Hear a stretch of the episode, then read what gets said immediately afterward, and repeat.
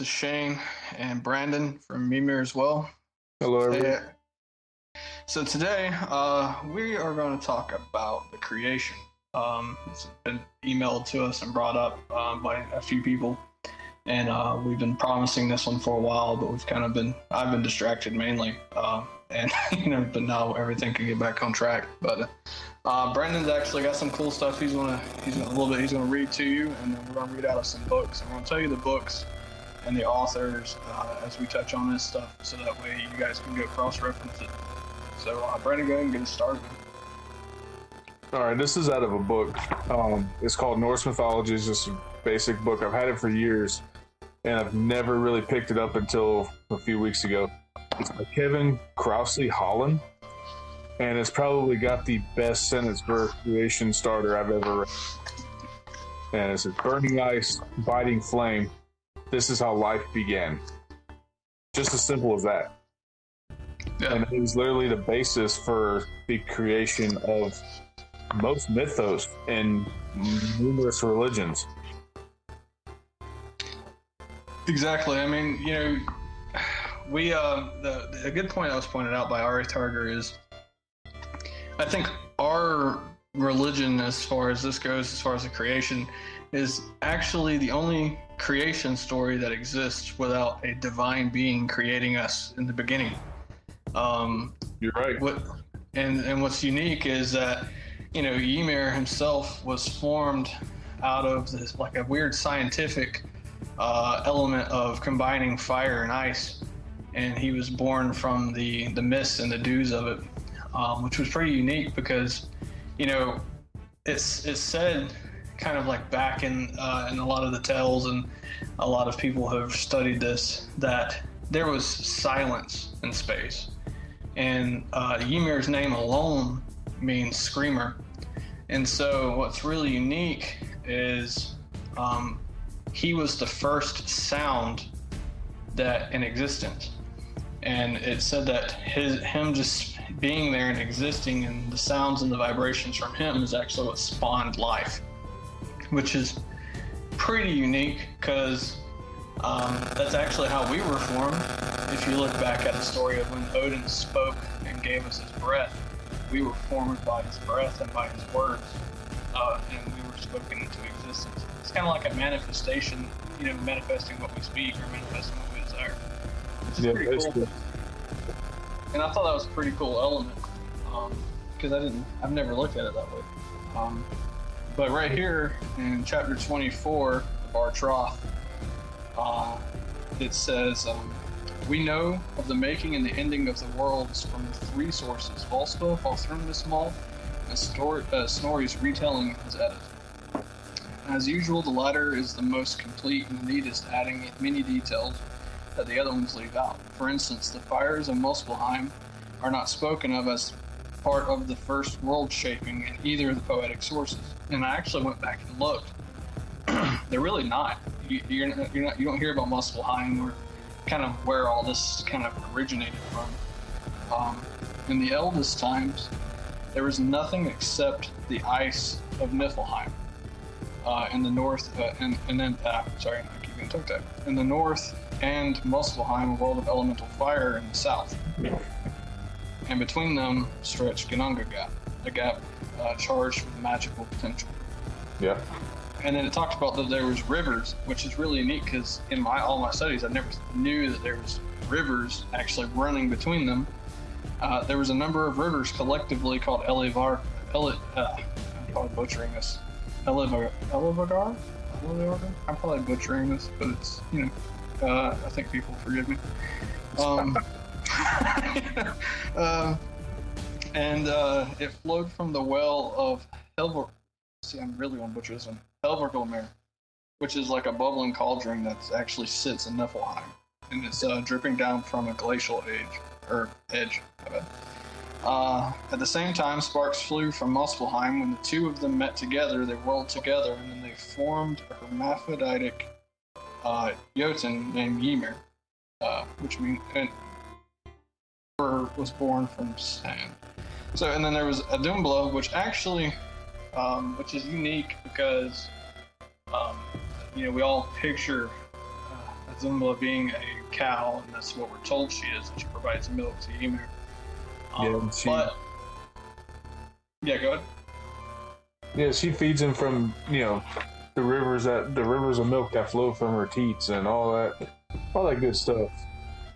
And she And actually you know, creates Buri, which is one of the OGs. You know, What's really interesting is, you know, uh, Arith Härger mentions when he in his video Ganunga Gap when he talks about this stuff that how we've represent how cows have always represented fertility is throughout various uh, religions. Uh, you know, you've got the fertility goddess and you know Egyptian religion named Hathor. You've got um, various you know cow-like um, gods and goddesses, and, and there. And it's really funny too, is that they have horns. So the horned gods and goddesses are always also represented with fertility, like, um, stag we, horn so, like that. yeah. And then we, and then we associate Freyr with you know um, deer horns or stag horns as well. I mean, he's He's the- he's the fertility god. Yeah. And so and which is pretty unique because it's just kind of like there's a weird uh, you know connection there for some reason. And um, whether or not do i believe that there was a literal cow existing before the earth? Uh, i don't know. I mean you know that's something that's not really delved too heavily into. Um, what's your thoughts on that? I mean, Well, was it's one of those things that I, I think is it falls into the category of things that why they call it faith. Um, this is like this one. Uh, this is probably the only book that ever talks about. Yeah, it talks about um, in the south is a realm called Muspel, and it actually references that Surt is already there. yeah So, if anything, he's he's. You can call him a divine powered god.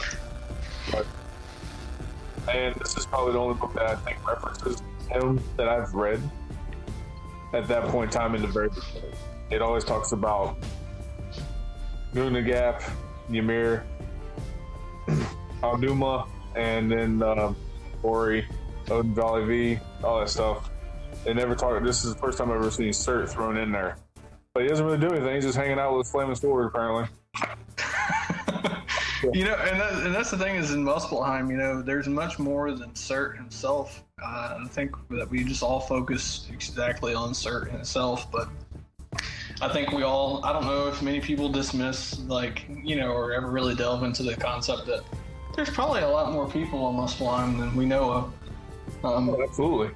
It's like look at how many all, all the frost giants. They they name I don't know how many damn frost giants, but there's got to be more.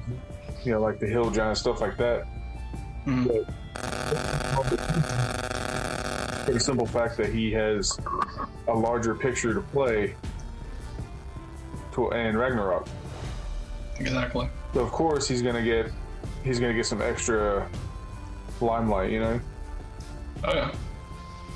And you know, and I think one somebody asked me once, it's like, why is Surt such a huge part in um, in Ragnarok? And because he's not really mentioned way too much throughout the other, you know, tales and anything else. And you know, and I'm like, I can't find any source material on that. Um, and that kind of goes back to, was there maybe more stories about that? I'm not sure. Well, Um, Look at it like this way: what does what does fire do? yeah, it consumes and destroys everything. consumes, and destroys, but look at what look at what happens afterwards. It, it leaves better conditions for new life to grow. Exactly. It's the same reason why a farmer burns its field, so that way the ground is more fertile. and stuff like that here. That's why, like in for like at the end of a forest fire, things grow when they start to come back to life. They're green and flourish, and it's one of those. It's it's kind of like I look at it like he's he's the destroyer, but he's also leaving room for everything to rebuild better. Because it all actually, um, it all goes back to the plan. You know, you know, we don't view uh, the Earth or like existence in like a, okay, here's the creation, here's the end of the world, and that's it. You know, um, the North, you know, the Norse pagans and, and heathenry, we view it as a continuous circle. Like, there's creation, we exist, the world ends, the world's destroyed, back to creation, and it just keeps going and going and going. Um, which is a really unique concept. Uh,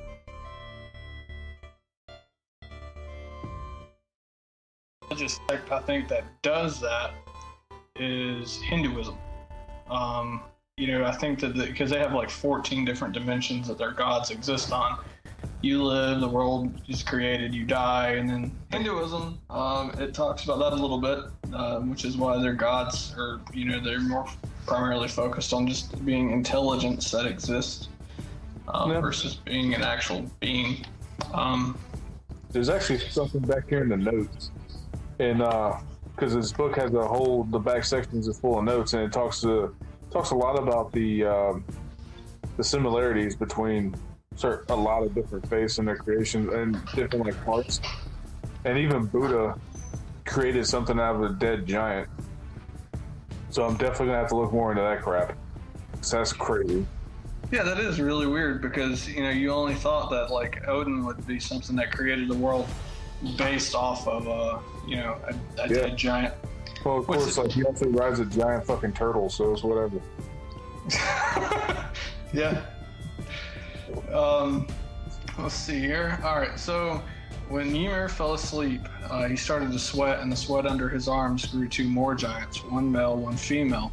And one of his legs paired with the other to create a third, a son called uh, which is the strength yeller. Uh, these were the first of the family of the frost giants, also called the Jotnar, uh, and they were breastfed by the cow giant Audumbla, who, like Ymir, was created from the melting ice in Ginnungagap which is so when you look at it like that, the fact that Ymir is both genders uh, and gave birth to uh, humanity from his sweat beneath his armpits. Uh, I've heard a lot of interesting discussions about this. Whether you know, is it possible because he was two genders did he impregnate himself and sure. actually literally give birth, or was this just something? very similar, uh, very different, you know, something different. And I think it's just probably because of the same elements that created Ymir himself, being that he was created like that, there, and then his sweat formed basically the same elements that created him, and it could have, you know, provided extra life. That's what I'm thinking, but. Man, there's some there's some gaps that I'm trying to fill in with my head because this uh, the cow creates um, Buri she licks the salt lick and all that stuff, and, he, and she licks it down to the point where it creates a man. His name's mm. Paul. He's tall, strong, good looking, all that good jazz. And he somehow it skips a it skips a shit ton. It seems like, and he has a son named Bor. Bor marries the daughter of Balthor, the frost giant. Her name is Bestla, and she mothered three children. And this is where we get the OGs coming in. Yep. One was Odin, the second was Vili, and the third was Ve. Yep. And you hear nothing of Vili and Ve for a long ass time after this the, the creation lore. Until yeah. he goes until Odin goes wandering and stuff like that, and they come and they proceed to sit at his table as the kings of Asgard in his stead. Um, which is fine and all that good jazz. Um, but it, it skips the. I think it's just this book. I guess this guy was kind of like weeding stuff out, and they just get tired of Ymir's shit one day and kill him.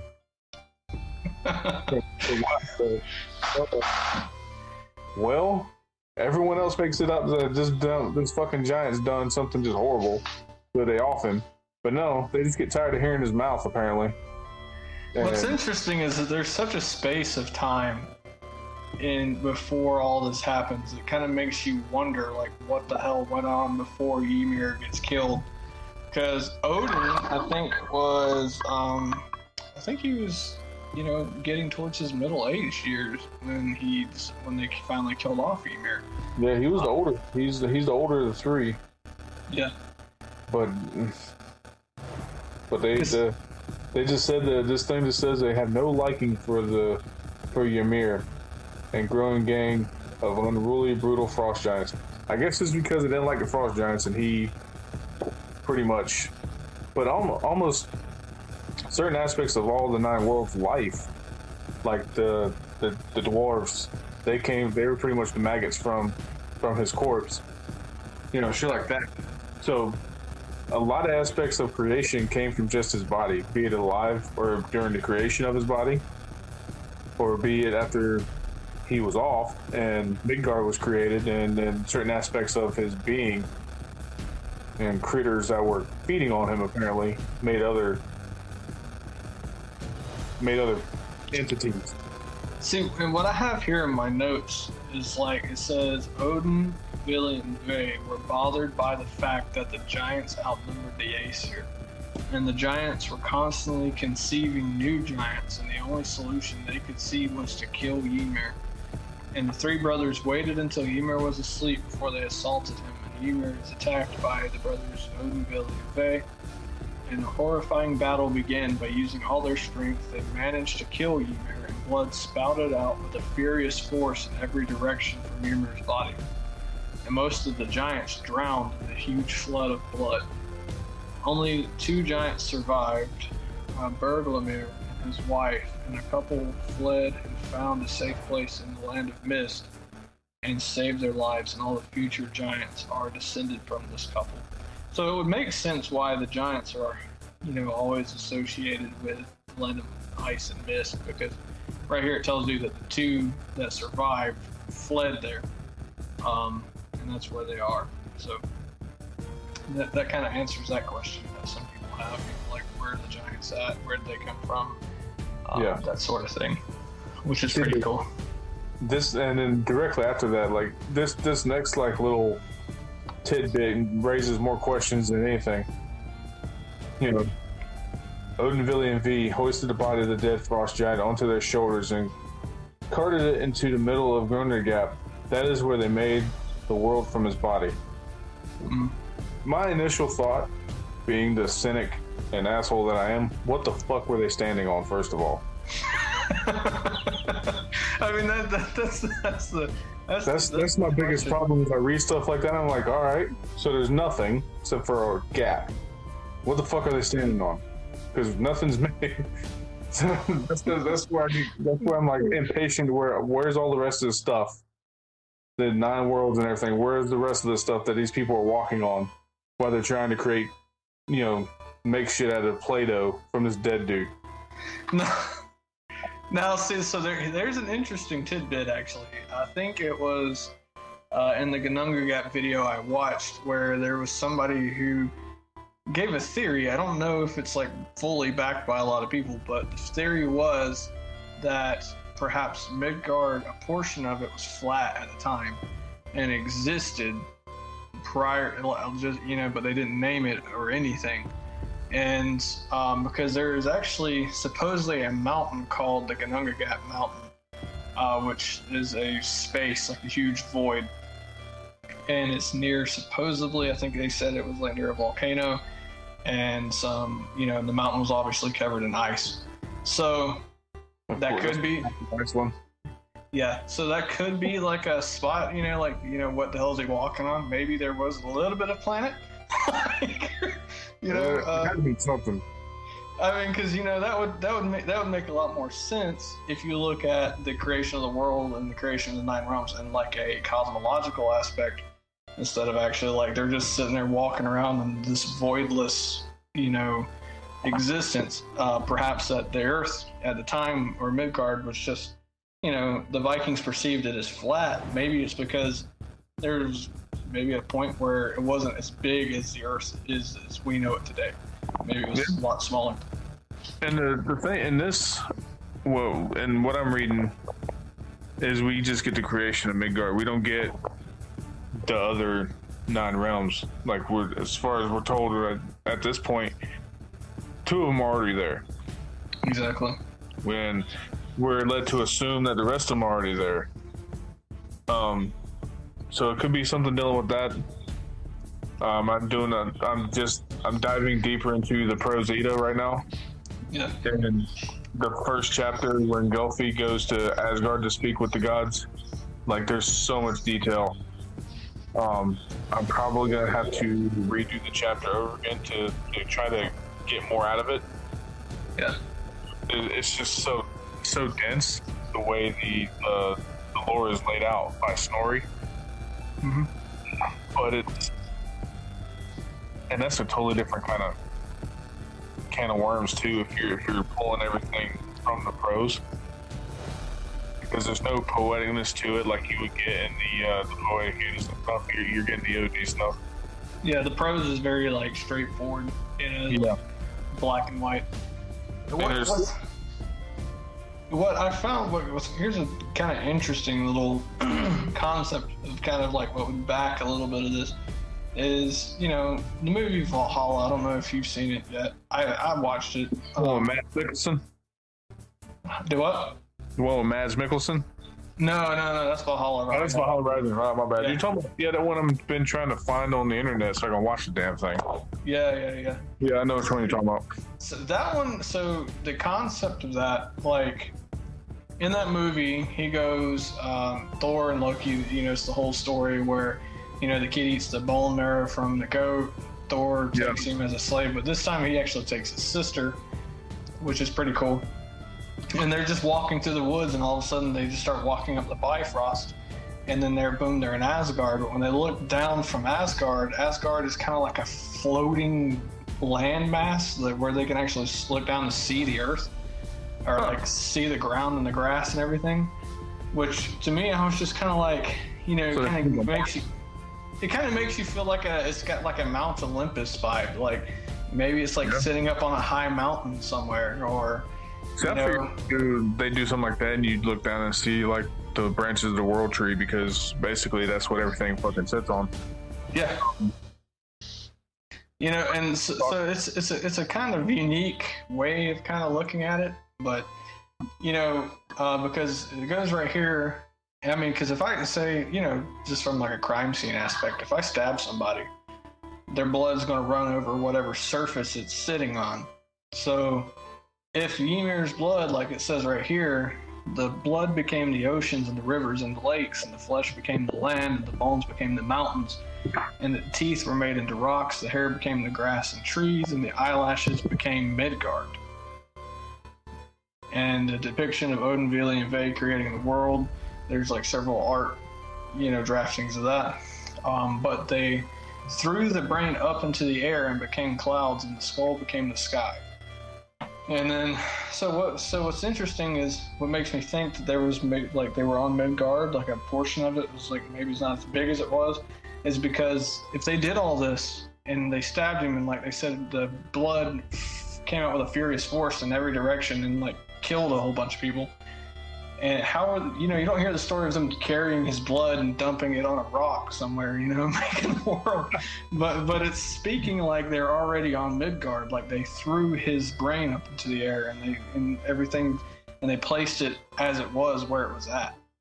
Well, there's a point where they use part of him, and there's four corners, and they get he they get uh, four dwarfs at each corner, and they hold this they hold this plate up, and it's um north, south, east, and west. That's how we get the the names for the um, four directions of the compass. Um, so it makes me feel like there might be like in the mythos it is flat Hmm. but I'm, I'm not one of those flat earthers so i can't kind of go with that um, you know i'm just gonna kind of uh, go with the flow but it's kind of where it's there's a lot of stuff they left out in certain aspects and it doesn't the creation lore tells us about other places and it tells us about Yggdrasil. Yggdrasil is one of those ones that nobody, nobody, even the gods don't know when how old the tree is. Um, but it's the other ones that are just already there. they just you know the three guys that uh, Gylfi is talking to and Snorri's Edda is um, they're just describing things that are already there and what lives there. Yeah, because you know, it just kind of makes you think like, you know, I mean, God, I've watched so many of those random ancient alien things talking about the Norse gods to, to, the point where it's just kind of like, you know, maybe it could happen. I'm to, the point, I'm to the point now where I just watch it for the hair. Yeah, you know, it's just like aliens. Uh, yeah, like, it's like, all right, well, can't describe this fucking cow licking salt in the universe. Damn aliens. I just where I'm standing at, I guess, on my theories, because we all we you know my theory is not a gospel or anything, so don't hold me 100% to this. It's just a concept that makes more sense to me. Is perhaps that they were on a landmass of some sort. It could be an asteroid. Who the hell knows? Um, but they took the body of Ymir and kind of packed it in to what they were already on and yeah. to have created Midgard. And because it says, you know, the teeth became rocks, mountains, obviously. The blood became oceans, rivers, and lakes. And uh, they threw the brain up in the air, that became the clouds, and the skull became the sky. And Ymir's skull would be the lid that covered the new world. So they're speaking as, you know, that's these it. guys that's, are. That's what I was talking about. That's the um, that's the section where the four dwarves hold it up. Yep. That's my bad. I mean the world's flat. And then it said that the brothers grabbed some of the sparks shooting out of Muspelheim, the land of fire, and they grew the sparks, or and they threw the sparks up toward the inside of the skull, and these sparks gleamed at night, and this is what we call the stars. And on the plains of Idavoll, uh, they built Asgard, which would be the home of the gods, very far away from Asgard, in a place called Jotunheim was where the giants were allowed to live. So, if you look at it from these notes, it gets really confusing because it makes it seem like Asgard is here. like, you know, yeah, I mean, that's basically what it's saying. Is just like if you, the, if you read the prose, Snorri makes the assumption or makes the the decree, I guess you could say, that Odin is from Troy. Hmm. He just is, desires to live somewhere else, so he travels to travels to the northern lands, and that's where he makes this kingdom. so that's kind of where we gotta we, we gotta kind of like draw the line of what's I mean, and I've heard I've heard outlandish things like there's an Asgard Asia, uh, like you know, it's a mountain somewhere in Asia, and uh, there's t- you know there's even tales of Odin traveling through Asia. So I mean, you know, some people think, oh, you know, there's a possibility. I mean, I don't know. Yeah, I mean, I mean, it could be there. I mean, because they don't give a definitive area where he could, where the gods are, where they, whatever. But another interesting thing that I, I, can tie into this is like in the Wisdom of Odin channel. I don't know if you've seen the episode yet. He came out with called uh, Bragi. Um, but throughout some of the sources, it hints that Bragi was human, but he was still a son of Odin, and just became a god later on. And was when he found Idun in, in the woods, and she took him to the gods, and the gods allowed him to become a god and live in Asgard. So it would make sense if maybe Asgard was somewhere near Midgard, because that's how the gods are seen so much here and you know, uh, but the gods were always seen near forests or mountains the most. So I mean, it would make a little sense. Um, sure. But it's it's going back to your statement about um, Odin going being in Asia. It's like fucking duh, man. He, he's the dude disappeared to wander in exile and stuff like that, and find in search of wisdom wherever he could. Why the hell not go to different go to different parts of places that you know you can go and learn different things? Look at all the different philosophies and ideals that come out of Asia that are different from Europe, Germanic Europe, and Scandinavia, and even ours. Even though America's a melting pot of mutts you know, and Native Americans. So why, why the hell would anyone be surprised if, hey, you know, he was here one time, you know, had some sushi, yeah. talked some people. I mean, what the? That's not well, um, profound at all. I mean, because if you look in the stories Odin met with kings and that were actually, according to the stories, were his kids, and he gave them these kingdoms as a gift to his children, and because he had various human children on Earth. Um, Yeah. Yeah. Which is was a pretty interesting because I mean I've done family research, I've done family history, and on my side of the family I went down and it's like oh this guy King um, Skull I think his name was the king of Denmark. Oh, he was the son of Odin, and Odin gifted him this land. Um, you know, you don't know if that's true, or you don't know if that's just somebody like, you know, maybe it is true, maybe it's not. Who knows? Because the gods have had so many kids and with various different people. And also, it's like people who people in those times who do who did great things. Um, sometimes were given the idea that they were children of the, you know, children of a god. Of a god. You saw that a lot in Greek and Roman mythos. Um, You saw that in the Vikings TV show. know? yeah, I mean, it, Ragnar claimed to be the son of Odin, which is all well and good. Um, who knows? Um, but it's it's very common, especially like for someone who's kind of trying to beef up their their appearance to people trying to, I guess, be more than what they are.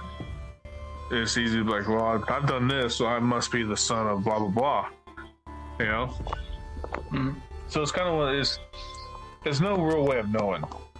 You know, there could have been a guy walking around whose name was Odin because his dad named him Odin. Whatever. I've recently met a kid who actually passed away. Um, his name was Odin. So why it's weren't possible. why weren't people- people named after gods like they are and people do now so easily, even back then? Exactly. So I got a part here actually about the dwarves. Uh, it says the dwarves came into existence while Odin and his brothers were in the progress of creating the new world from the body parts of the giant Ymir.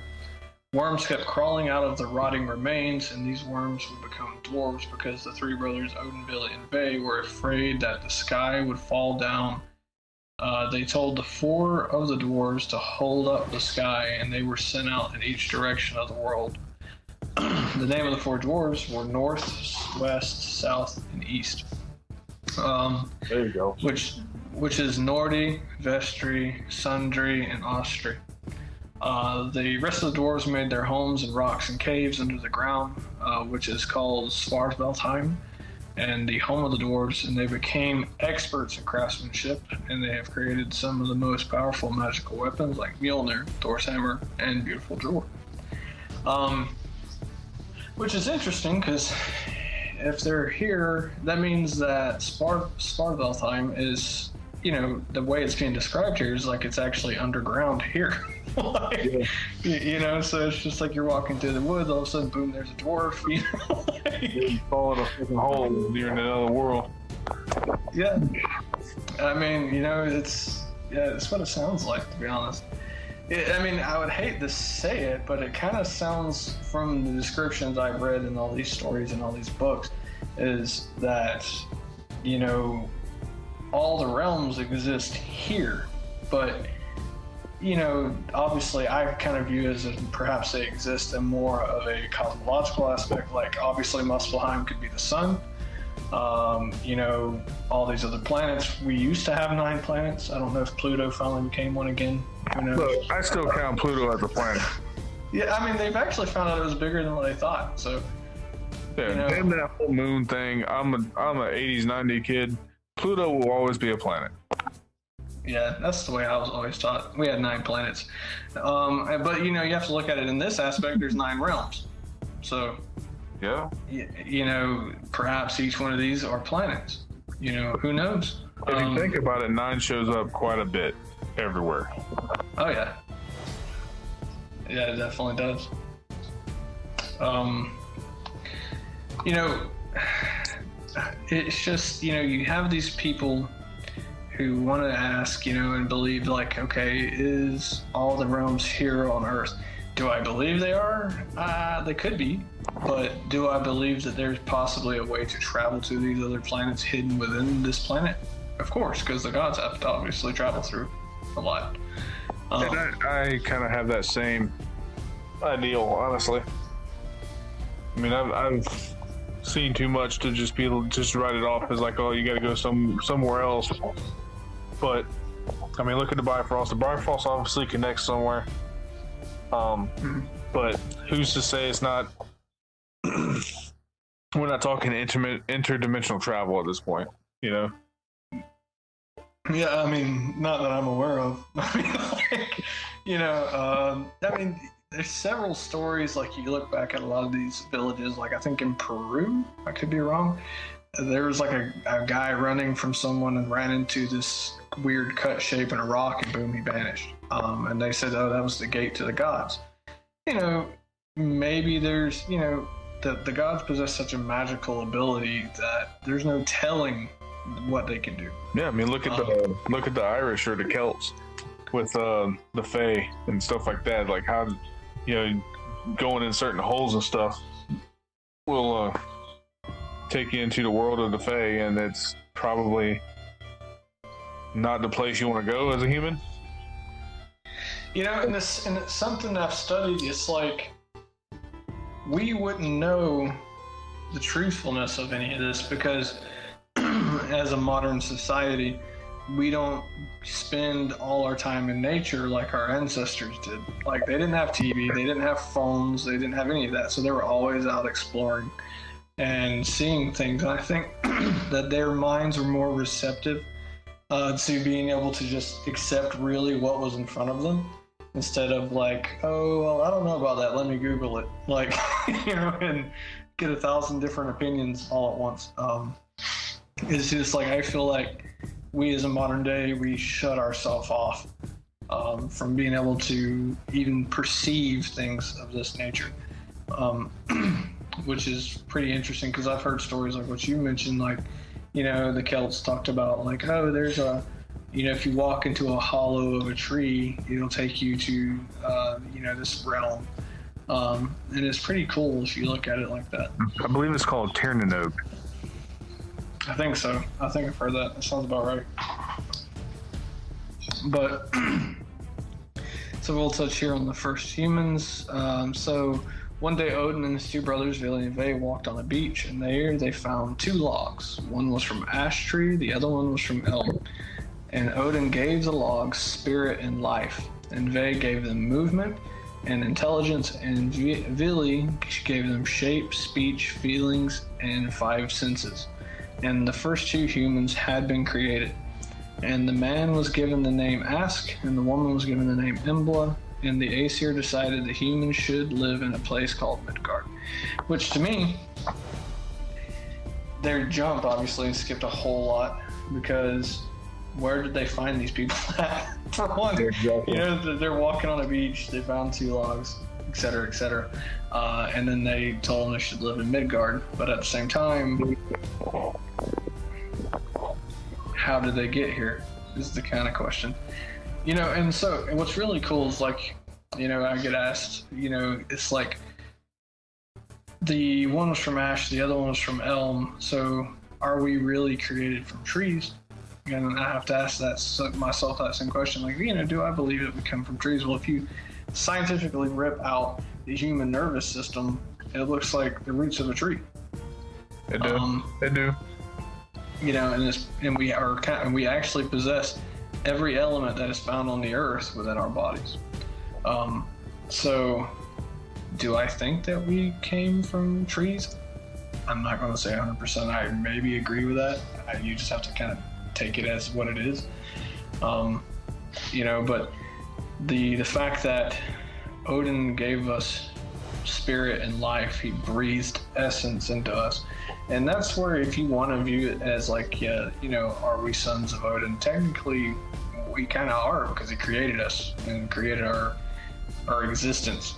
Um, so that's kind of like his first step as the All Father, the creator of the worlds. Is the, really the time that you really see that present in who he is, as far as the stories go.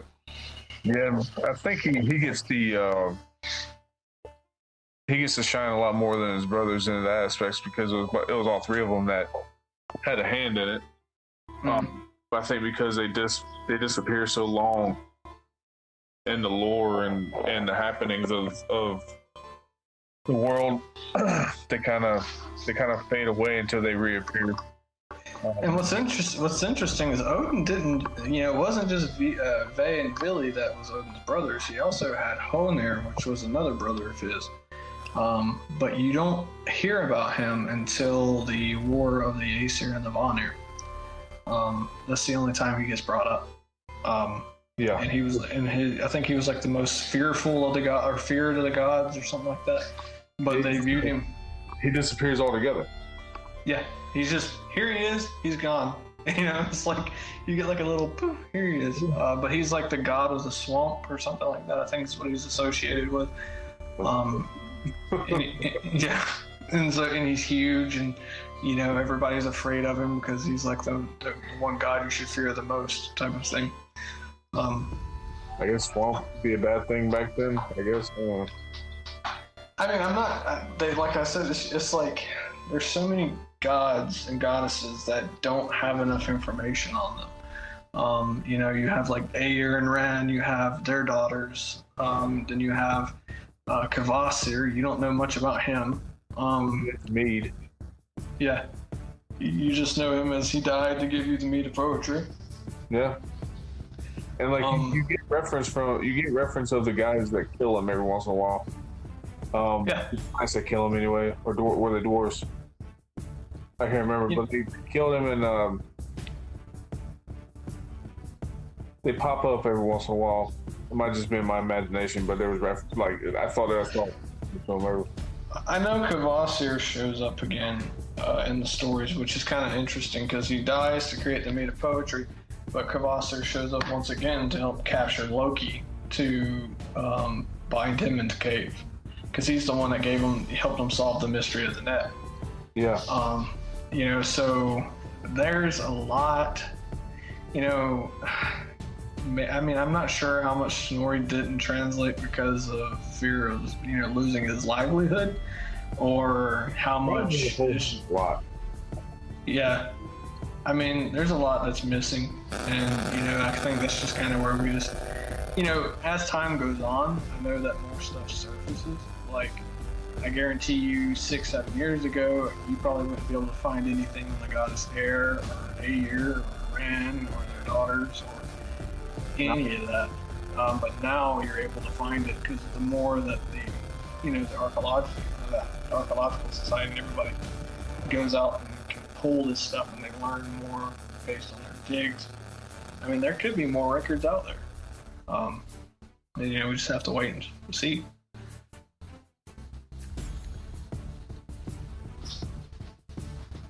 But you know, it's just that's that's an interesting concept, man. I mean, do I do? So I think this is where the question is going to lie. Is like, do we believe that the nine realms exist on Midgard or around it, or do we believe, or within it, or do we believe that they are planetary? Uh,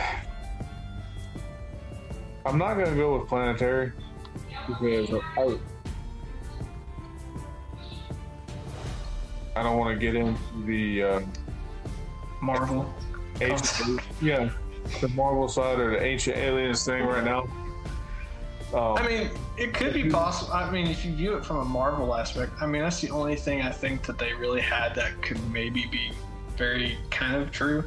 But you know, at the same time, yeah, you know, every all the stories speak as if all this is being created while they're standing on a piece of land that became Midgard, which is interesting. Um, so it's just kind of where you know we kind of end up with more questions than we did when we started. So Yeah, pretty much. I mean, they got there, there's a lot of that. There's a lot that gets uh, created at this point. You know, you get uh, you get Night and her son Day. You know, Mhm. and the horses that go along with their chariots, and, and there's just so much. Like it's gonna be, it, it- like it'll be literally you take two three hours to cover everything in depth. Um, but that's where you get moon, uh, the moon and sun, and then all of a sudden you get wolves. yeah, you have Fenrir's children, Skoll and Hati. Fenrir's supposed supposedly not around right now. So you get a. It talks about um. Let me find it. Hang on. Because you got the horses Hrimfaxi and Skinfaxi, which is uh, Rhyme, I think Rhyme Main, and the other one I don't remember. I think it's Shining something. Um, Yeah, and right here it starts with the sun always seems to be in a great hurry. And that because she is chased by Skoll, the wolf who is always snapping and growling close behind her. In the end, he will re- he will catch her. And the wolf that races in front of the sun is Hati. He is after Moon and will run him down in the end. Both wolves are son of an aged giantess who lived in Ironwood, east of Midgard.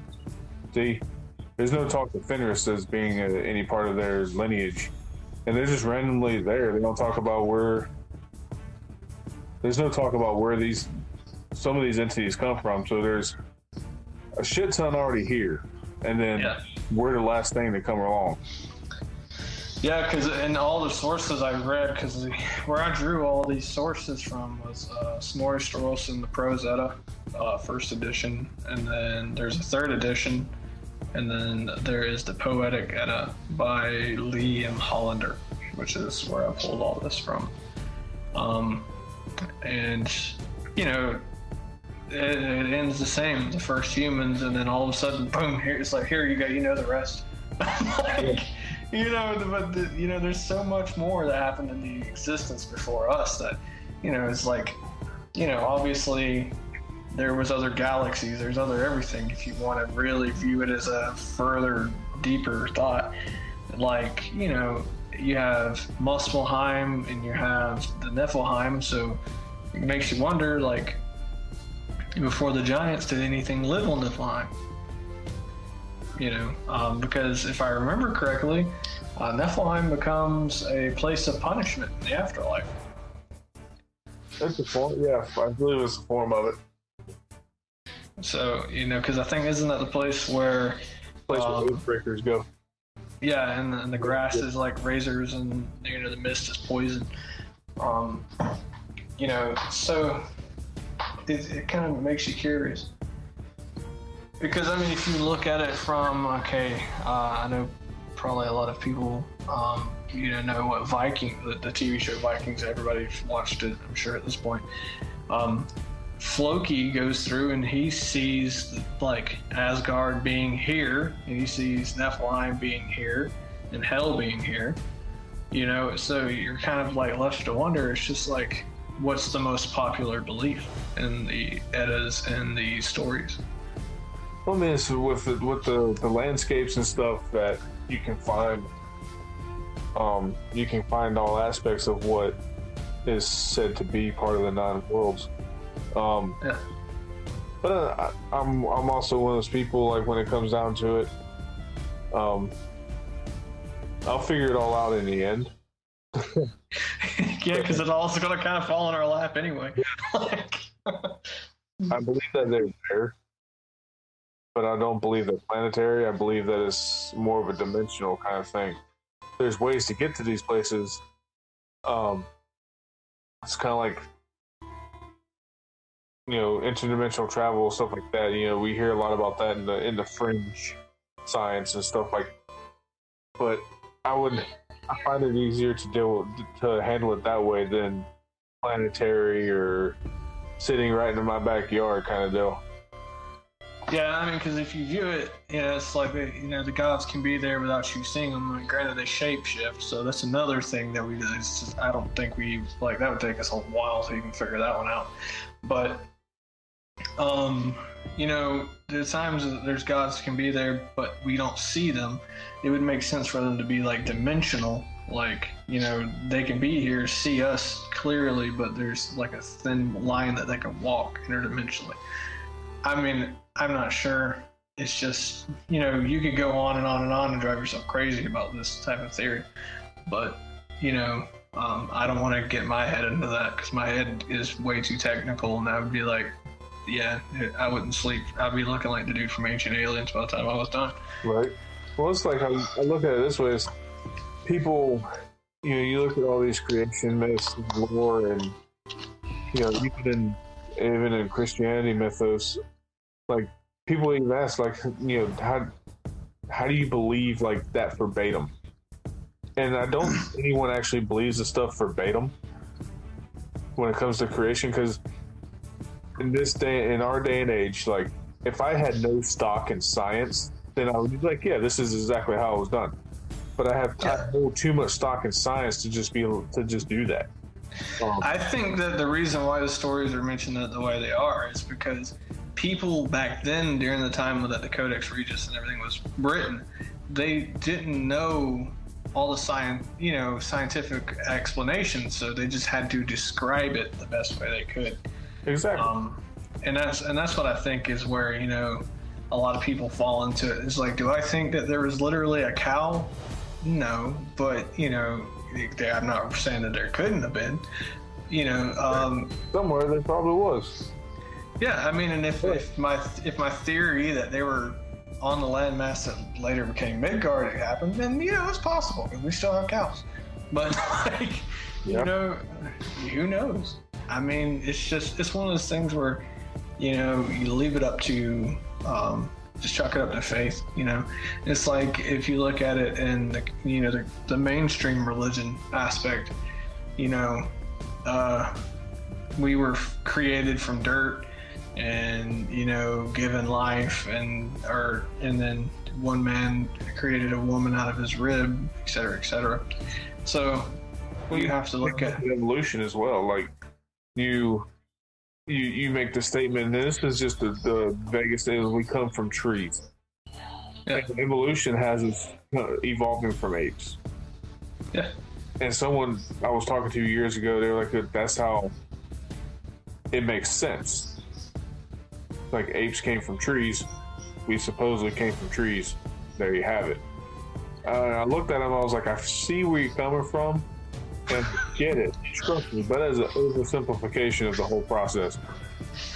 yeah yeah it is you know or Yeah, I see the what ones you're where trying to do. I see what you're trying to do, and I was I just told him I was like I, I'm partially with you.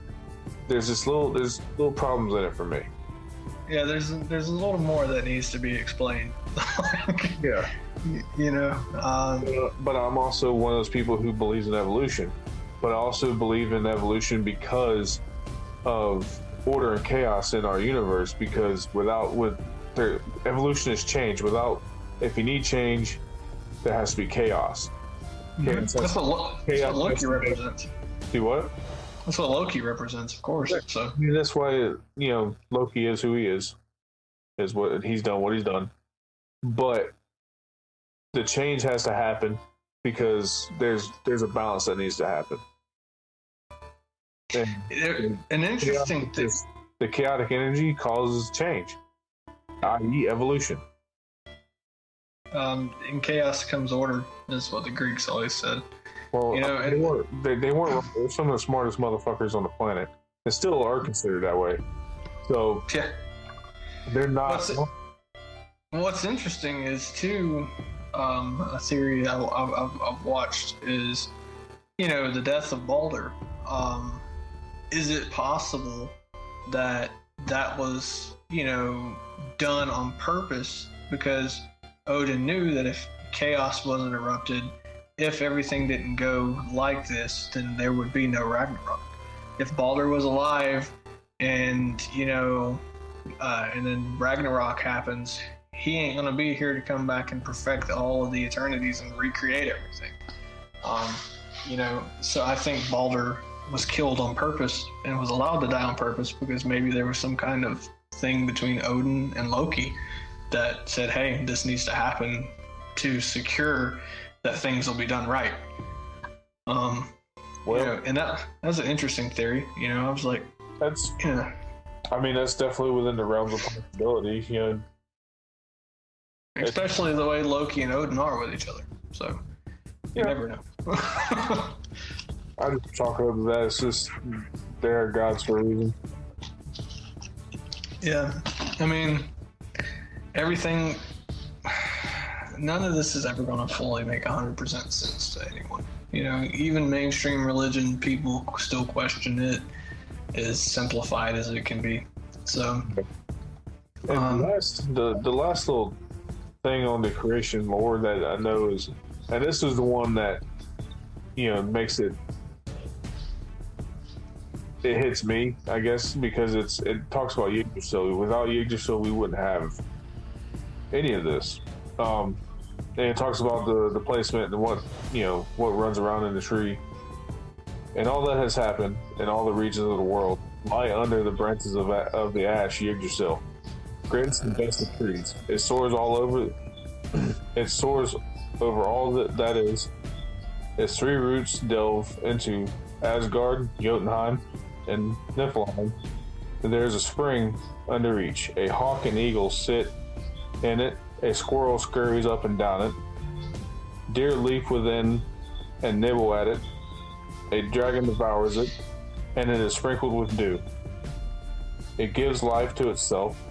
It gives life to, to the unborn. the winds whirl around it, and Yggdrasil groans and groans and groans. Yggdrasil always was, and is, and will be. That Yeah. to me, that to me is one of the absolutes. You know, Yeah, it's like it's like no matter what happens, uh, Yggdrasil will always be there. And with the, and with that, there is a lot more detail to go into what ha- what the happenings within Yggdrasil, like between the the hawk and the eagle, the squirrel, the eagle and the squirrel goes and runs up and down the tree talking shit to the eagle and, and the dragon at the bottom. There's devours the dead. yeah, and it it, it it all causes pain towards the tree, you know. Even the, the little the little deer that are flying around, the, um, and there's in Snorri's Eddas, there's there's talk of all s- sorts of different creatures running around it, causing it pain and discomfort. But it at the end of the day, Yggdrasil was, is, and will be. That's that's to me that is an absolute. Oh yeah, and I mean, and that's too where the Norns are is at the base of the tree where the Yeah, wells they're- They're the ones that split with, with the the well, which is the dew. They Yeah. just sprinkle it with the dew and give it life. You know, help sustain itself. And the gods meet there often at the at the wells and the streams and everything, and discuss uh, meetings and have various things.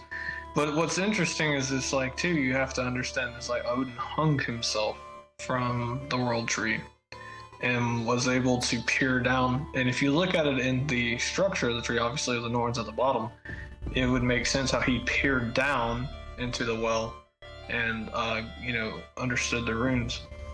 Yeah, But it's um, because there's a lot of theories attached, and uh, Brian Wilton talks about it quite a bit. Um, his belief, and I and what he kind of gets from the lore about talking about Odin giving himself to himself, and he's on that verge of just dying and stuff like that, and you know what he what he does to get the runes, and it's one of those. you- He has a simple, you know, not, not like a layman's interpretation, but he can read it and then he can put it into to words and phrases and make make it better palatable for some people.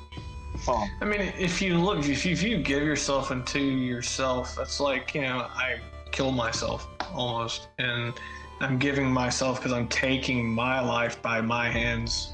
So it's like I gave myself to myself. Um, or I'm the one, the reason why I'm ending this life. but Odin basically, you know, was on the verge of death. Um, and so, and he did it to himself, so it could have been viewed as very similar, you know. Uh, he hung himself and stabbed himself. so, uh, you know, and then on that verge of death, he was able to receive enlightenment. Um, you know, and a lot of sh- shamans actually develop that after close death. Um, I think a lot. I think a lot of people do. You know, hear uh, clo- you know, near-death experiences. Yeah, I mean, it would definitely make sense. Um, I mean, you know, that's one theory. You know, I'm, I'm not saying that's source material, but it's just it's one way of looking at it, I guess. Um, and because and he also didn't eat, he didn't drink. Um, you know, and once again, you know, for what was it nine whole days? Yeah, So, you know, the number nine returns. Um, you know, so there's a significance to the number nine.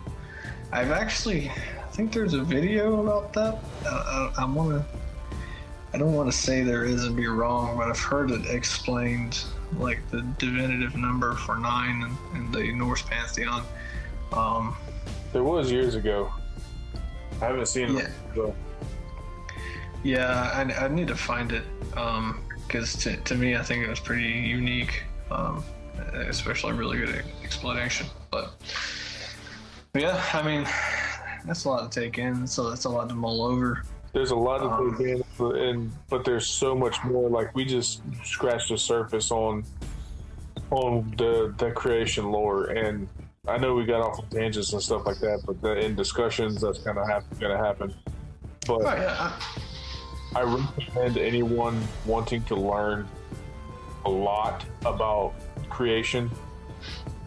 The Prose Edda is the best place to start, and it is literally like the book, like the first chapter or whatever. Is you know, Gylfi goes and asks all these questions, and the, the answers are all there, and it describes everything. Um, and you can take from it what you will. Yeah, and the Voluspa and Vafthrudnismal has some of the details, but I think it's the basic details that we know of already. Um, but what you're saying, yeah, that definitely would explain a little more. Um, the the Voluspa is is uh, is definitely referenced in it, and then uh, Har, one of the guys that he is talking to, um, says, as it is said in the Voluspa, you know, stuff like that. That's that kind of phrasing. It, it happens uh, a lot there. Um, so you can look at that book if you just want to go jump right into certain chat, certain books and stuff like that.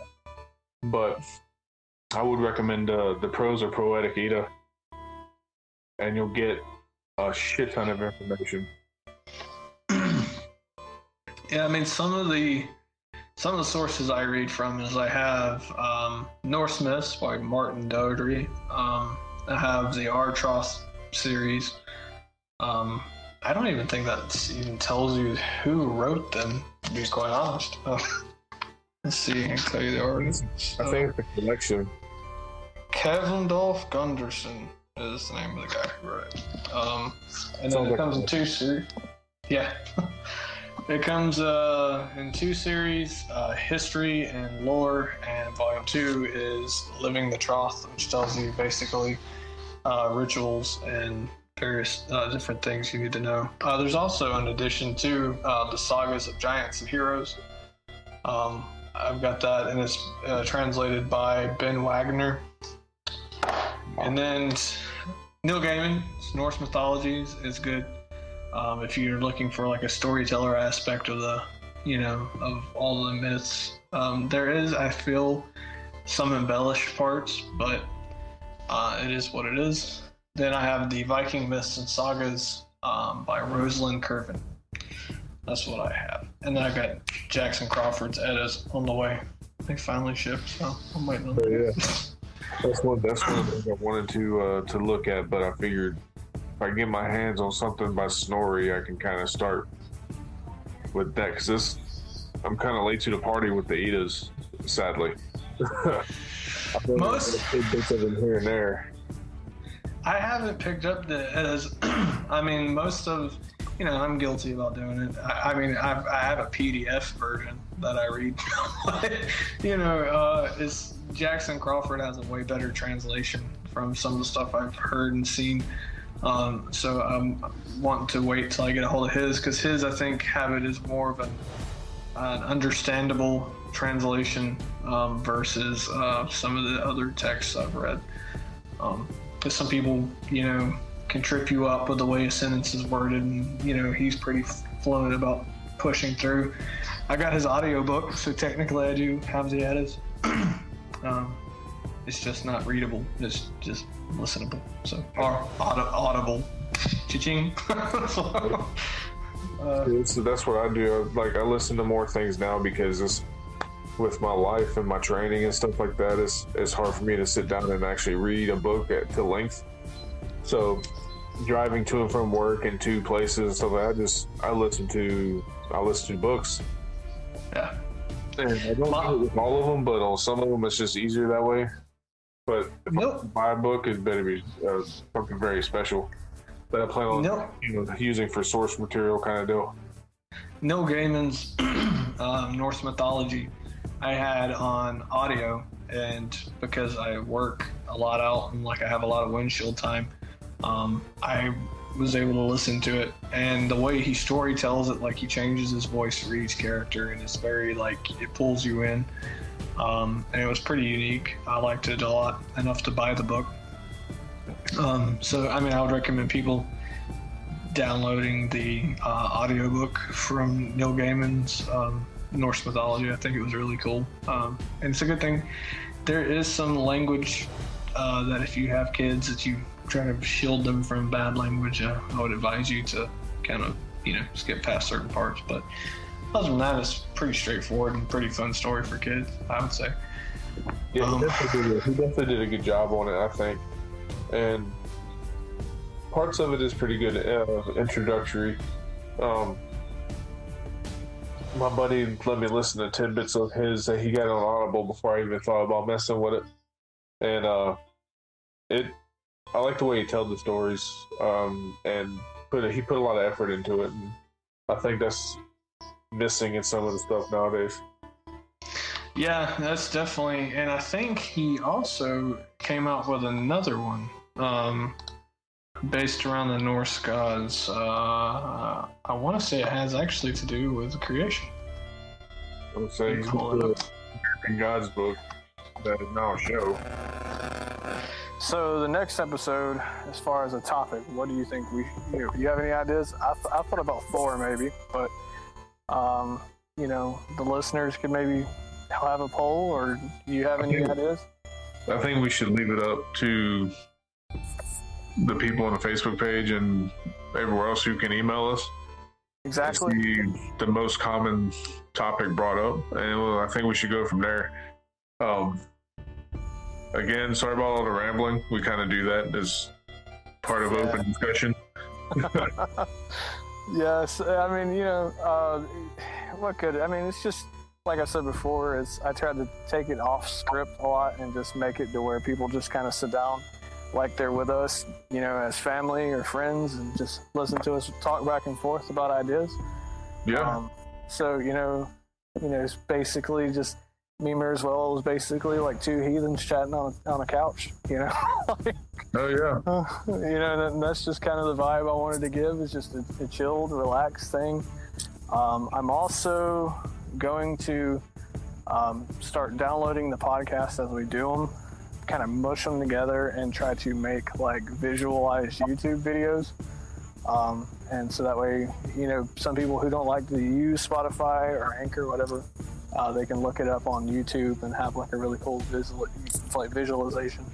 Um, so with this one, I'm going to actually take some pictures of the creation, various little photos of the source material we're talking about, and have it like kind of cycle through it, um, so people can kind of get a visual uh, along with what we're talking about. Uh, to try to get us a YouTube thing, so we can do like maybe some live streams, me and you, uh, some you know Skype chats between me and you that we could just upload. yeah. I was about to say there's a way to do that. Um, but you can have more than two people floating around on it too. It's um, some sort of program. I can't remember. Um, I see it. I see it all the time with discussions between athletes and stuff. But I think, you it's, know, Zoom. I think it's Zoom. I'm not sure. Yeah, yeah, yeah. I think that's what those people are using. I could be wrong, but There's a way to record it on YouTube at the same time you're doing a Zoom. So there's a, there's that. I just need um, what's the, what's the word I'm looking for? everything's linked to uh, the Mimir's Well email. The YouTube channel is, so all that's linked. Um, we would just have to download the app for Zoom and create the accounts and record it. Um, And the laptop, our laptop just crapped out. So I'm trying to get a, another laptop so I don't have to keep doing all this stuff on my phone. Mine is a little fishy. It's been acting weird, but I don't know if it's the Wi-Fi or my PC at this point. Um, but at least I have the stuff now to uh, take our podcast, chop it up, uh, add some cool music, some maybe some ambience music behind our discussions, and Yeah. uh, throw it up on YouTube. Um, it gives me a lot more freedom, uh, especially now. Um, because you know uh, I'm sure our earlier podcasts, so many people could probably have heard like you know either my voice will cut out, your voice will cut out, or the call will just drop. Or, or Oh yeah, something. it's- uh, and, and feedback and you know I think in my earlier stuff way back in the day I think like uh, car alarms would always go off yep. uh, something of that sort. Uh, it was actually never failed. Every time I did a podcast, I think, and back in the past, somebody's car alarm near me would just go off uh, for no reason. Um, Oh, yeah. I think it was Loki. Just blame it all on him.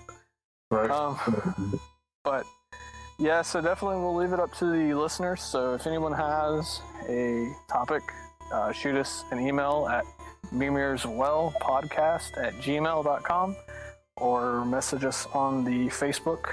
Um, all the links are provided in the podcast descriptions. Uh, also, check out our Patreon account. Uh, so that way you can get some maybe some exclusive content, um, you know, some personal chats between me and Brandon. Uh, and I think on the top tier now, there's actually a really badass T-shirt for Mimir's Well. So if you want a T-shirt, you know, sign up for the top tier, get the T-shirt. Uh, and I think there's a car sticker, like a bumper sticker, on one other one.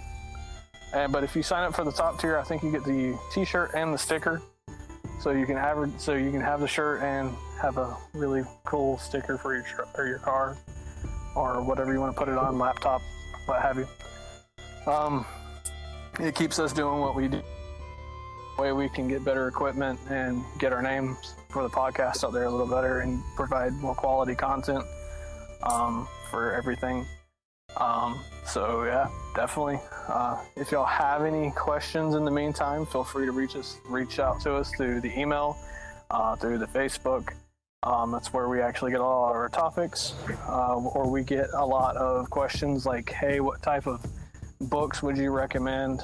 Uh, et cetera, et cetera. So we we try to stay pretty engaged uh, with our listeners. So Yep. uh, we, we, we appreciate everyone. We're, as I checked it today, we are at 4,000 listens. So we are growing strong. Uh, and we, I didn't imagine this to ever take off like this. I don't know about you, but, uh, you know, this is much of a ramble.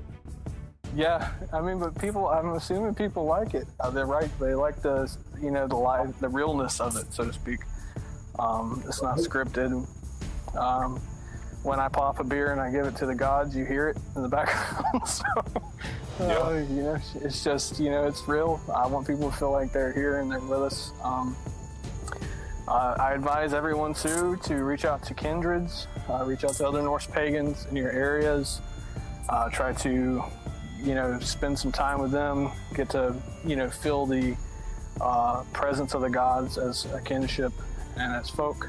Um, any advice from you on that, man? Or Um, I I agree. Um, do that. That's definitely. It definitely feels good when you're around people of like mind and heart. Um, but definitely don't jump into it with all four feet. You know, test the waters so you can find out what people are about before you wholeheartedly commit. Because, as we all know, there are definitely some some bad eggs out there and you definitely if if you're trying to keep a good name don't you don't want your you don't want to be part of some stuff so just wade into the water but just be cautious I think the Havamal even tells us to be cautious. Um, you know, and but if we do find someone or of who are good people, um, you know, visit them often. Is what we're instructed to do. Yep um, gift them, you know, gift for a gift, um, you know, and just spend time with the gods. Go out and go on a hike. Um, I know that quarantine has got everybody crazy, all the stuff on the news, everything else. Uh, but here at Mimir's Well, we just like to focus on the gods. That's what keeps us going. And just say, you know what? We know what's going to happen anyway. Pretty much you know, you know, I'm just waiting for the harsh winters at this point. Uh, but you know, I mean, I really am. Uh, when they were like, "Oh yeah, earthquakes near the volcano," I was like, "That's 40 years of darkness. That's Ragnarok prediction. Let's go." Um, Uh, but yes. I'm so I'm so hot. I'd I'd love to have an extra long winter. Yeah, it's it's blistering. Um, I think a lot of listeners don't know exactly where we're from. Um, I'm from Alabama, like the very south Alabama. Like, yeah, it's hot. Even in December, we're wearing shorts and can go to a lake. Um, Brandon's in North Carolina. He's better than me because he at least gets a little bit of a winter. Yeah, but we got we got that humidity that just I walk out at five thirty in the morning to go to work and it's already eighty two degrees and you feel like you're breathing in water it's so thick with humidity. It's just it's miserable. I remember that, but when I was up there, it was like I think around October and on through December. So I wasn't up there in the heat, so I actually got to enjoy it being cold. Um, It gets a little cold. It don't it don't do like it used to, and I will I will say that. It we used to actually actually have some like almost below twenty degree weather, but now it's like, oh, you're lucky to get thirty five. yeah, I mean, and two, what's really cool is I just remembered this. What the people who listen to us on here get is basically what me and you used to do all the time. Like we would go walking, and we would just talk about the gods, talk about everything. And so we have been able to kind of bring our listeners into those walks, so to speak, Yeah. uh, and let them hear them conversations and, you know, gain a lot of insight. Because a lot of what I know from the very beginning, from scratch, came from this guy right here. I didn't know it. He, he did. We, he just kind of told me all about it as we went along. And so he's the founding reason, if you want to get technical, for all of this. So I, I I appreciate that. I, mean, you know, it's just, you know, this those talks, man. You know, we, and then now we get to share it with other people, which is really badass. It's like, you know, bring, I wholeheartedly hope they enjoy it. Yeah. Um, because this is some of the things I, I enjoy do talking about that, and I love teaching people how to lift. Um, you know, they they say that those who can't do, or or those who can't teach. Let me let me fix that. Those who can't teach, but I'm still able, but I still love to teach, and I still love to talk about this. You know, what little bit I do know, I'm still scratching the surface after a decade plus. you know, that's the interesting thing about all this is it's continuous learning. We're, we're never going to know everything. Um, you know, it's, and that's where this gets more and more interesting is that there's so many different books and so many different ideas and concepts that we can pull from. Oh yeah. Um, Everybody and some- who writes a book has a different concept, and uh, it, it affects the lore affects them a different way. And then, luckily enough, we got people who are willing to put it down on paper or make videos about it stuff like that. So you get all like, if one if one person ideals you don't gel with very well, you there's someone like down the line that you know I feel this. You know, I, this this speaks to me a little Yeah, bit more mean, than this. It's like, um, you know, there's various different YouTube channels now. You have uh, Midgard Musings, you have um, Jackson Crawford has his own channel now. You have Arith Härger. Yeah, Um, Brian yeah. Wilton. Brian Wilton has a has a YouTube. Um, he has something every Sunday called uh, Foundations of Faith. Um, then he uploads it to to YouTube. Um, he does it on Zoom and stuff like that. so there's a lot of people who can be on there and listen, and he has an open discussion at the end with questions of whatever he's talking about. Which that in itself is pretty damn cool. Yeah, definitely. And then you have um, Wisdom of Odin. Uh, Yeah. Jacob on there, I watch him. Uh, he kind of helped me go through a lot of stuff with his videos, and I actually talked to him, uh, and it's really funny um, because the day I did uh, the Odin and the Hardships of Life podcast, uh, me and him actually started messaging back and forth because he just got through explaining the very exact same thing to one of his friends. Uh, so uh, it was just it was pretty cool because it shows you how real the gods are when we all can come together and kind of get the same answer uh, from various different things. Um, so you know that was a pretty cool concept. I think he may have mentioned that he's a listener of the channel. I'm not sure. I'm not sure. I might have to go back and read look that up. But um, he's really cool. I recommend people check him out. Jesse with Midgard Musings, uh, recommend him too. Uh, he's actually done a show with us before. I would say we did a show with that cat. He was a pretty cool dude. Yeah, yeah, Jesse is really cool, man. Uh, so he was, he was really good. He's very insightful, especially out on his channel and everything too. Um, there's also another podcast actually too, uh, but they do mainly readings from the Havamal and the Voluspa, and they're called Northern Myths podcast. I listen to them; they're pretty good as well. So I I've stumbled on them a couple times. yeah, they're, so they're really good. Uh, so I'd recommend people check them out too. But you know, we appreciate all of our listeners. We appreciate everything y'all do, and you know we're humbled by how many people we do have listening to us.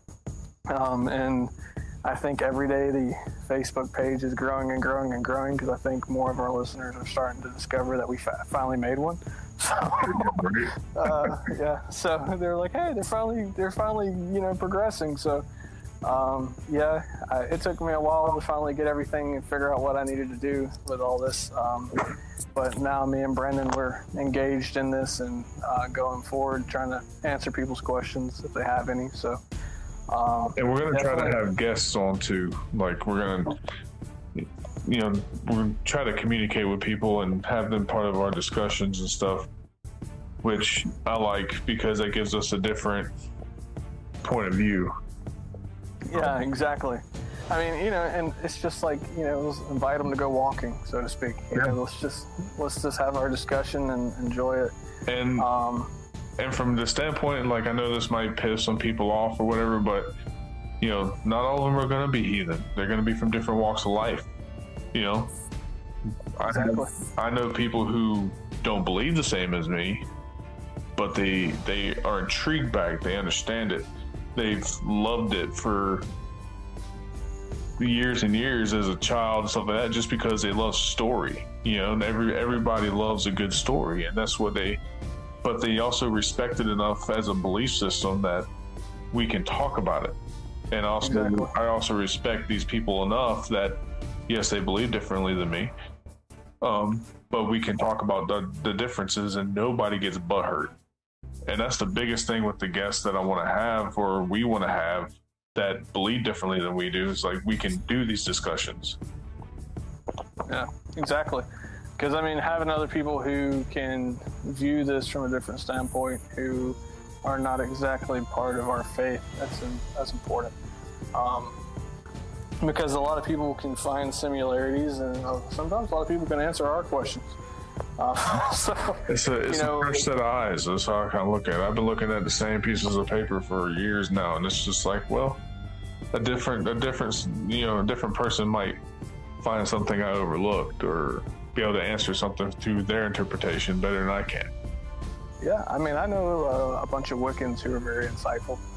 Um, granted, they don't fully wholeheartedly. Some of them believe in the gods, but then again, Wiccans, I think they believe in like a universalism, full of like, yeah, there's potentially all these gods do exist all at the same time. Um, you know, you have various different ideas, and you know, I'm very open to that. I I like to take it. I don't like to shut people down um, because of you know, hey, you don't believe in the gods, so you know, me and you can't talk about stuff like this. So, I don't think uh, I don't think I'm naive enough to think that our pantheon is the only one there. You know what I mean? Like I, I kind of, I've always said it from the very beginning. Is like, why, do, why do people have to be wrong? Why can't, why can't they be there? You know, why? Yeah. And, and that's kind of, and I'm gonna leave it at that because that's that's a whole different fucking can of worms. And I would love to have, yeah, I would love to have Tuck on the show. Um, he's he's my Christian, and uh, that's what I call him. and uh, he's he's actually one of the few ones that are would be considered crispy that I really get along with. Um, he's been to uh, seminary school and all that, but he through life and and experience and stuff, he's gone to the universalism aspect. Like he goes, you know, I consider myself a Christian, but who am I to say anyone is wrong at this point because of how he believes. He goes because he know he's he's like everyone else. You know, you read mythologies and stuff and like that. It's like there's something to all of it. Oh yeah. And he and he Definitely. points out. He's always told me about points in the you know where it talks about you know it's not excluding anyone. It's just saying A, B, and C. So if he ever comes on the show, I'll get him to explain it a little bit better. Um, but he's he's an interesting character and he's a guy I respect quite a bit. Um, I think also it's like another. Uh, there was a question I was asked was on a personal level, but it was about the podcast. It was, you know, what do do we follow the? Uh, you know, I don't know whose dog that is, but do we follow the um, folk only? If it's not in your blood, you can't follow the gods. And we've done a podcast on that. Uh, does DNA really matter? yeah, Um, so I'd advise anybody to go back and listen to our ideas of that. Um, you know, Odin's the All Father, not the Some Father. So just kind of leave it there. Um, you know, because if he didn't want people of color and various races to not exist, he, if we, if you listen to our talk all the way through today, he created all of us. So, you know, they didn't make themselves. So just leave, just leave it as that. yeah, Um, you're right. and there's actually um, there's a YouTube channel that actually talks about the DNA diversity and the Norse history. Um, so uh, you can go on YouTube and find that, uh, and you will hear that there's actually African American Vikings, um, and there's various different DNAs that actually made up a lot of the Norse ancestry. So Um, um, I mean, towards the towards the, the end of the third, well, towards the 13th century, they made it. There's proof that they made it down to the Mediterranean, down to Morocco, shit like that. And about the time, I want to say about in between there, the the the Moors were in were in Spain at that point. You know, the, I mean, and also, and also, I think in the Eddas, don't it? It talks about Attila the Hun. I mean, he's not, you know, I think he was what Mongolian or something like that. I can't remember. he's he's. I don't remember his base. I know I, I know I'd read it before, but I think, but he is the reason why Hungary is called Hungary. Um, Yeah, but and he had a ton of children with a lot of people. Uh, so, uh, you know, we can. I think that was. Genghis Khan. You're mistaken. That is, that is Genghis Khan. Yeah, my bad. People have to understand. I'm not an expert. So, yeah, uh, I just tell my opinions on stuff. You know, my opinions are that's all we can do. exactly what it is. That's all we can do. Um, but yeah, man. I mean, we appreciate everyone. Uh, we appreciate y'all listening to us. Um, you know, uh, definitely let us know what topics you want to hear more about. Um, I'm going to laugh if everybody says Thor because it's actually on a clear night lightning out here, which is pretty cool. Um, so I feel like maybe he's kind of like, hey, talk about me, talk about me. That's good. To Uh, yeah, good to know. Good to know. so if y'all all agree, then uh, let us know for sure. Um, because basically, a lot of our topics are fueled by you guys, uh, your questions, and everything. So, uh, but we appreciate everyone, Absolutely. and we look forward to talking with you guys next time. Um, and um, stay safe. Don't you know go insane during this quarantine stuff. Find stuff to keep you busy. Pick up a hobby. That's what I do. You know, I just made a new rune set for like you know no reason, just because I you know I had a bunch of wood and I was just like let me do something with it. Um, so You're doing learn how to trying to find different things to lift. yeah uh, you know just let me pick up the couch a few times, do some reps. You know. Pile on the kids. Yeah, three deep, three deep lineup. All right, let's lift. Right. But, but yeah, everyone, uh, pick up a hobby, stay sane. If y'all have any questions, we're here for you. Uh, feel free to reach out. Me and me or Brandon will get to you. Um, uh, but we definitely appreciate everyone, and we look forward to uh, walking and talking with you guys uh, next time. So Absolutely. Y'all have a good one. y'all too, man.